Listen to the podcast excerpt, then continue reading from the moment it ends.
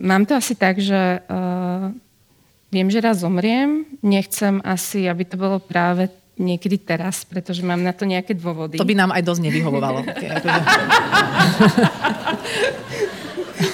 Ty si tu zostala do útorka. Keby si bola posledný host, ešte ako tak, ale...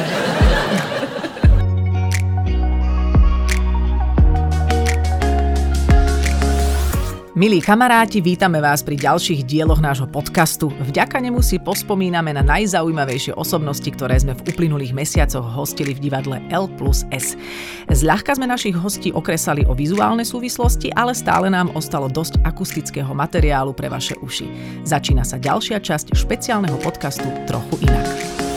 O smrti sa v našej kultúre hovorí stále málo alebo s príchuťou neprijatia a strachu. Pritom je, a to možno niektorých voličov sklamem, práve smrť našou jedinou istotou. Katarína Gerbranda Vidrová, psychologička inšpirovaná pobytom v zahraničí, venuje svoj čas umierajúcim alebo pozostalým. Dokonca pomáha smútiacim organizovať nielen ich praktický život po strate blízkeho, ale aj poslednú rozlúčku tak, aby naozaj vystihovala človeka, ktorý navždy odišiel. A ako sa to už u nás v trochu inak stáva, aj pri tejto téme sme mali zo pár chichotavíc, takže nebojte sa tejto témy, započujete aj zo pár naozaj praktických rád. Ahoj, dobrý večer. Toto je Filip, vy ste sa už stretli. Ja sa ospravedlňujem, ja som zámerne tvoje stredné meno e, vynechala, lebo je Gerbranda. Uh-huh. A, ale to vlastne súvisí s tým, že ty máš manžela Holandiana a ty si teda aj dlho žila v Holandsku a tam sa vlastne dostávame k tomu, že si sa za, začala zaoberať uh, vlastne to, tými rozlúčkami Organizovaním posledných rozlúčok. Organizovaním posledných rozlúčok. Môžeme to teraz tak zbanalizovať trošičku, že tak ako sú tie dámy, ktoré organizujú svadby, tak ty organizuješ tie pohreby. Áno, v podstate áno. A človek by si kladol otázku, že veď na čo, veď tu máme toľko tých všelijakých e, služieb, ale ty k tomu pristupuješ nejako inak. To Holandsko ťa inšpirovalo? Určite áno. Ja som tam teda mala možnosť zažiť nejaké takéto osobné rozlúčky. A mňa sa tá atmosféra tam veľmi dotkla, že zrazu som bola e, na mieste, kde sa oslavovalo, kde sa spomínalo autenticky na ten život toho zosnulého, kde ľudia iba neplakali, ale sa aj smiali a, a kde to naozaj bolo o ňom.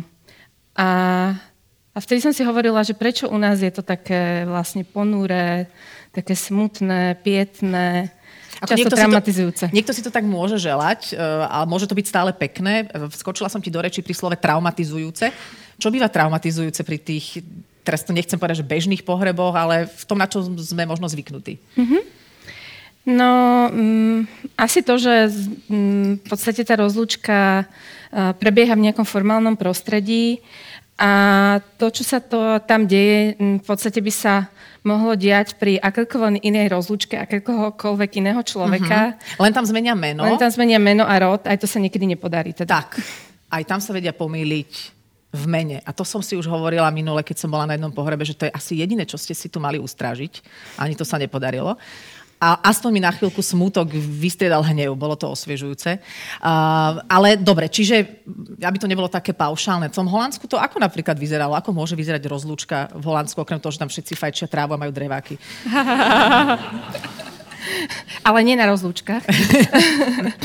uh, no, tam je asi taký zásadný rozdiel v tom, že tam sa vlastne tie pohrebné služby prispôsobujú potrebám pozostalých, že nie je to tak, ako to je, často tu býva, že vlastne pozostalí sa prispôsobujú pohrebným službám. A teda tam nie je vôbec problém v podstate s ničím. Doniesť raku do nejakej kaviarne, či na futbalový štadión. A, a plnú ale... alebo prázdnu? to, to je úplne full, plnú. Naloženú. Naloženú. On sa bude zapájať, prepáč, ale to, to je Filip. No. No dobre, pardon, ale napríklad je to kaviareň, ktorú mal ten dotyčný rád, kam rád chodil. A čo sa tam ešte teda môže deť? Hraje tam hudba, či už živá, alebo teda interpretovaná, ale nie je to ako často tu tiež, že prosím vás, prídite s troma pesničkami na USB kľúči uh-huh. a o nič viac. Že uh-huh. tu, si, tu, tu si pozostali naozaj veľmi limitovaní.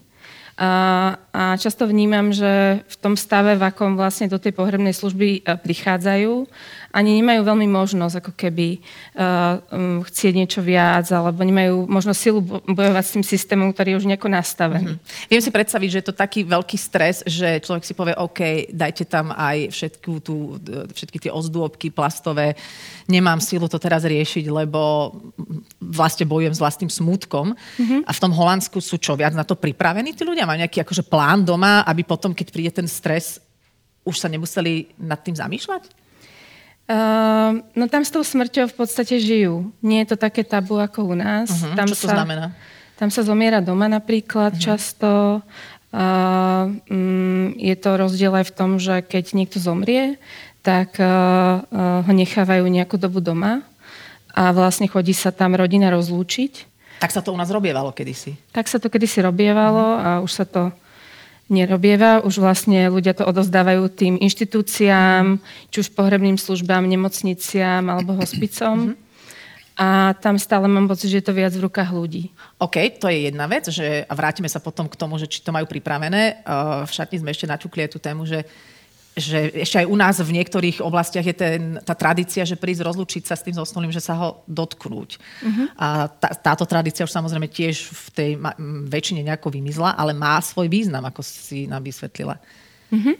Áno, my sme sa v šatni trochu o tom rozprávali, že vlastne ten akt, že ja pristúpim k tomu mŕtvemu telu a dotknem sa ho, že cítim ten chlad, a vidím vizuálne toho človeka, tak si vlastne v mozgu ako keby začínam uvedomovať, že tam prebieha taký proces, že aha, on naozaj zomrel. Uh-huh. A to vlastne pomáha potom tomu smutiacemu procesu samotnému. Že... Čiže my si to možno vedome až tak ne, nevieme zvedomiť, že uh-huh. sa to mhm. deje, ale niekde na nejakej podvedomej úrovni to, to prebieha. Po, to, to prebieha. Ja by som to úplne naopak. No. No veď na čo sa ešte, čak, jak si ho chcem zapamätať teplého a usmiatého? Ako v tom, že, že to mi mhm. príde... No ale vidíš, ale toto je Nie? možno... To je no. ale moja otázka. Len, po, že... Pozor, toto je študovaná Lebo... psychologička, skús na to odpovedať, no, že, že pre... či sa Filip teraz bojí akože toho, no, tej, tej smrti ako také. Či to... Určite. No, ja, ja sa smrti nebojím, ale ja nechcem... Smrť sa bojí teba. No, to, tak, no. a... ale... Ale ja tých mŕtvych nechcem až tak vidieť. No, ale to je možno niečo práve, čo je nejaké popieranie. Pokojne si láhni. To, to je no. presne to, že sa od toho nejako uh-huh. odpájame, že uh-huh. stále vidíme okolo, alebo chceme vidieť to mladé, pekné, proste živé. živé. No, ale ono to už tak nie je. Ale ono vlastne toto už tak nie je a je potrebné si to uvedomiť. Uh-huh. A toto je jeden napríklad zo spôsobov. A keď sa to neudeje, tak sa často stáva, že ten človek to ako keby nevie prijať, alebo že toho to zosnulého, hej, že vidí na ulici napríklad uh-huh. často, hej, že, že uh, nemá to ako keby sebe spracované, že aha, on uh-huh. už je naozaj mŕtvý. My si môžeme pozrieť aj nejaké fotky, ktoré sú z niektorých tých obradov, ktoré si ty organizovala. Sú to také ilustračné fotky, ale o niečom predsa len vypovedajú, že čo sa tam napríklad deje, že sa to môže diať v prírode, a ty vyzeráš, ako keby si tam čítala na tom nejaký prejav, ale to, je, to sú asi nejaké tvoje organizačné dosky, typujem. Či ty si aj tá, ktorá číta prejavy? Áno, niekedy áno. Tá moja úloha je rôzna. A občas sa pozostali necítia na to, aby prečítali Jasné. prejav, že sa vlastne obávajú tých emócií. Mm-hmm takže to robím za nich, ale vždy uh, pri písaní tej reči sa vlastne oni podielajú na tom. Takže... Pardon, toto je čo? Pristavme sa pri tom. Či nie? Uh, toto je vlastne taká mise s vodou, kde sa zapalujú napríklad sviečky uh-huh. a je to rozlúčka, ktorá sa odohrávala v takom uh, lesiku. Ja, že parenica. Tak ak mal človek rád parenice, tak Ale samozrejme by mali byť na poslednej rozlúčke. Vlastne túto misu zhotovil uh, na tento účel jeden umelecký rezbár mm-hmm. a zároveň uh, slúži aj na rozptyl popola. Na rozptyl popola, aj tá, tá misa, OK. Mm-hmm. Takže ten uh, popol sa vlastne nenesie v takej tej plastovej urne, ako mm-hmm. ju mhm. poznáme, ale vlastne dáva sa do tejto misy. A tu sa asi píšu odkazy? Mm-hmm. Tu sa píšu odkazy do, uh, do neba a potom sme vlastne tým pozostalým z toho zviazali spomienkovú knihu. Oh. To je pekné. Opäť sa vraciam do Holandska, rada tam cestujem dnes večer. Ehm, že ten nematerializmus sa prejavuje aj tým, že, že je pravdou, že nemajú všetci nejaké konkrétne miesto, tak ako my máme tie náhrobné kamene a tie cintoríny, ako to vyzerá tam. Mm-hmm. Tak sú tam aj klasické cintoríny, mm-hmm. Ale uh, majú napríklad cintoríny aj podobu nejakých parkov alebo nejakých len takých rozptylových lúk, kde je vlastne len nejaká lavička, kaplnka a ľudia tam v podstate nemajú ani nejaké cedulky. Že nemajú miesto, že nemajú vôbec žiadne miesto. niekam za niekým. A kam teda chodia, keď my chodíme na dušičky, na tie miesta, oni chodia kam? Sem. Uh-huh. Hm. a nemá ani toľko plastového odpadu však. Mm. No a už keď sme takto začali, čo hovoríš na tie dušičky? Poď si získať popularitu. no, ako je to zaujímavé, že vlastne na miesta, ktoré by mali byť nejakým symbolom pominiteľnosti, že tam vlastne tlejú tie plastové kahance. Uh-huh, a... Ktoré sa nikdy nerozložia ktorým trvá veľmi dlho, kým sa rozložia, hej, a vlastne sú tam tie vence a vlastne sa pretekáme, kto má ozdobenejší mm-hmm. hrob a že vlastne ako keby nám uchádza tá podstata toho celého, um, o čom to vlastne je. A o čom to teda vlastne je, že ako by sme mali začať na, na tú smrteľnosť nazerať? Nemali by sme si to nechávať len na tú jednu chvíľu určite. Mm-hmm. Že um, tie dušičky sú fajn, že keď už si ako celý rok nespomenieme, tak aspoň teda ten jeden deň. Ale um, ja si myslím, že je oveľa lepšie, keď uh, si spomenieme častejšie a možno aj v súkromí domova, možno len pri tej obyčajnej sviečke a že nemusíme vlastne chodiť na tie hroby a teraz tam ako dávať nejakú okázalú výzdobu, že Uh-huh. Uh, naozaj je to o tom, ako si na toho uh, vlastne človeka spomíname počas bežného života. Ja neviem, upieť si koláč, ktorý babička rada uh-huh. piekla. A takéto drobnosti. A ty si tak ako, prepač, vysporiadaná so smrťou, aj vzhľadom k tomu, že si vlastne v, v úplne inej intenzite s ňou v každodennom kontakte. Čo, čo to robí s tvojim životom a s tvojim vnímaním smrti? Mm, tak uh, mám to asi tak, že uh, viem, že raz zomriem. Nechcem asi, aby to bolo práve niekedy teraz, pretože mám na to nejaké dôvody. To by nám aj dosť nevyhovovalo. By si tu zostala do útorka. Keby si bola posledný host, ešte ako tak, ale...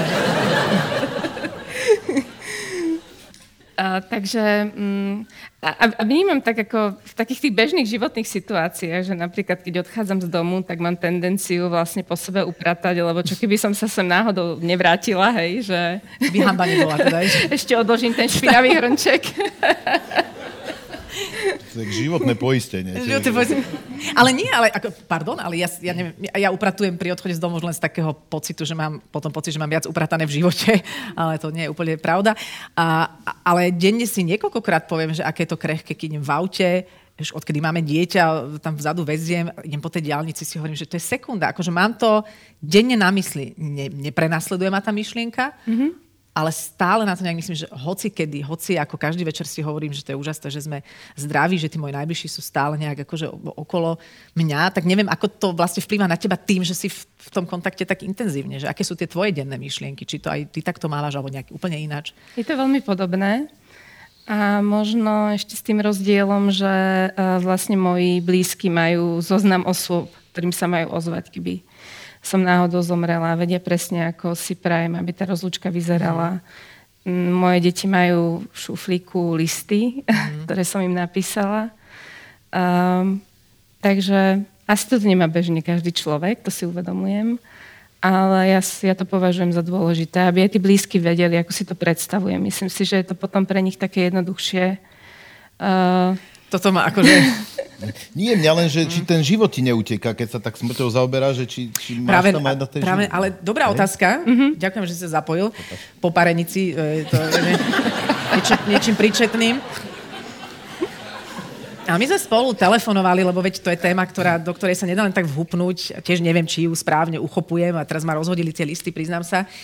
Ale ty si hovorila, že tebe to dáva viac života. Mm-hmm. Ten tvoj život s tou smrťou. Mm-hmm. Vysvetlí nám to a túto kolegovi?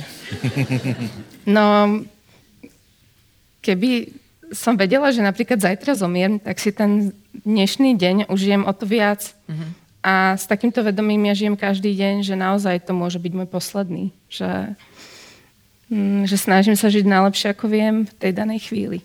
Je to vďaka tej tvojej práci? Myslíš, že ťa to vlastne takto profesionálne preklopilo? Mm-hmm, myslím si, že hej, lebo ja som aj istú dobu robila s umierajúcimi mm-hmm.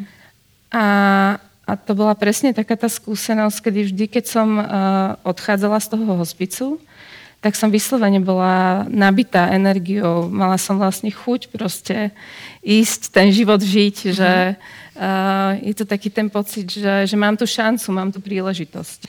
A, a ja mám tiež občas takú svoju tendenciu si hovoriť, že keď ma niečo trápi, alebo keď si hovorím, že ma niečo stresuje, alebo mi, mám stres z niečoho, tak si poviem, raz budem ležať na smrteľnej posteli, keď budem mať šťastie. A budem taká, že stará, vetchá na smrteľnej posteli, neprejdená niečím a budem si hovoriť, ako by som sa chcela vrátiť do tých čias a mať tento blbý stres v 43 v najlepšom veku.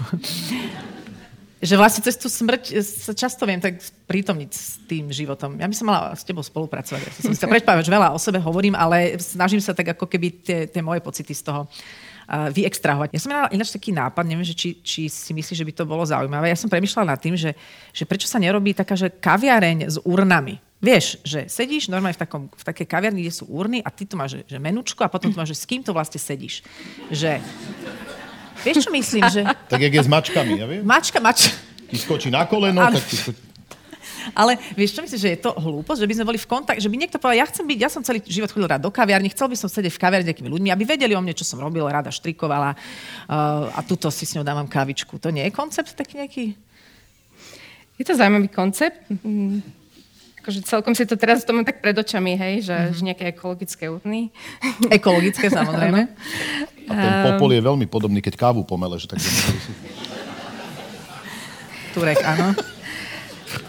Ale existuje taký koncept, volá sa, že um, by som ho preložila, je to dead cafe. Ako dead cafe, do, áno, okay. Že ľudia Smrťák. vlastne... Smrťák, to je výborné. Smrťák by sa mohla volať, jasné. Ideme spolu do toho, všetci traja.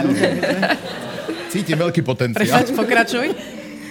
A že vlastne ľudia sa tak eh, nejako združujú v niektorých kaviarniach a vlastne témou tých rozhovorov je smrť, posledné priania a vlastne si k tomu dajú kávičku. A... Aha, čiže je to vlastne téma, hej? Mm-hmm. ale že nie sú tam s nejakými ľuďmi zosnulými, ktorí by tam možno radi niekde boli, lebo ja som mám pocit, že tí ľudia sú vždy, keď tie cintoríny, že sú takí izolovaní niekde ako za dedinou a pritom by mohli byť s nami v nákupných centrách, hoci kde, kde radi chodili. No aj sa smejete, tak nič neviem to robiť. No. Som videla minule aj cintorín za hotelom, hovorím si, to je hotel, ktorý má aj svoj cintorín, že to je... že tak to má byť. Posledná otázka, ty, ty sa bojíš smrti? Si s tým vysporiadaná? Uh, no, Povedala by som, že áno, ale... Mm, môžeš byť prekvapená. Mám také situácie... A môžem byť prekvapená, presne, že môžem byť na smrteľnej posteli, kde vlastne pri mne bude sestrička, ktorá sa zrovna pohádala s manželom a proste nedá mi ani tej vody sa napiť. Mm-hmm. no, scenáre môžu byť rôzne, takže... Takže áno, mám to tak, že, že mám to zvedomené a už čo príde, to príde. Ďakujem veľmi pekne. Katarína Gerbranda Vidrová. Tieto podcasty vznikli aj vďaka podpore našich partnerov, spoločnosťam Wood Company, Potraviny Jeme a SPP. Ďalšie diely nájdete na našom webe www.trochuinak.com alebo vo vašich obľúbených podcastových aplikáciách. Ďakujeme za to, že nás sledujete a aj počúvate. Vaša Adela.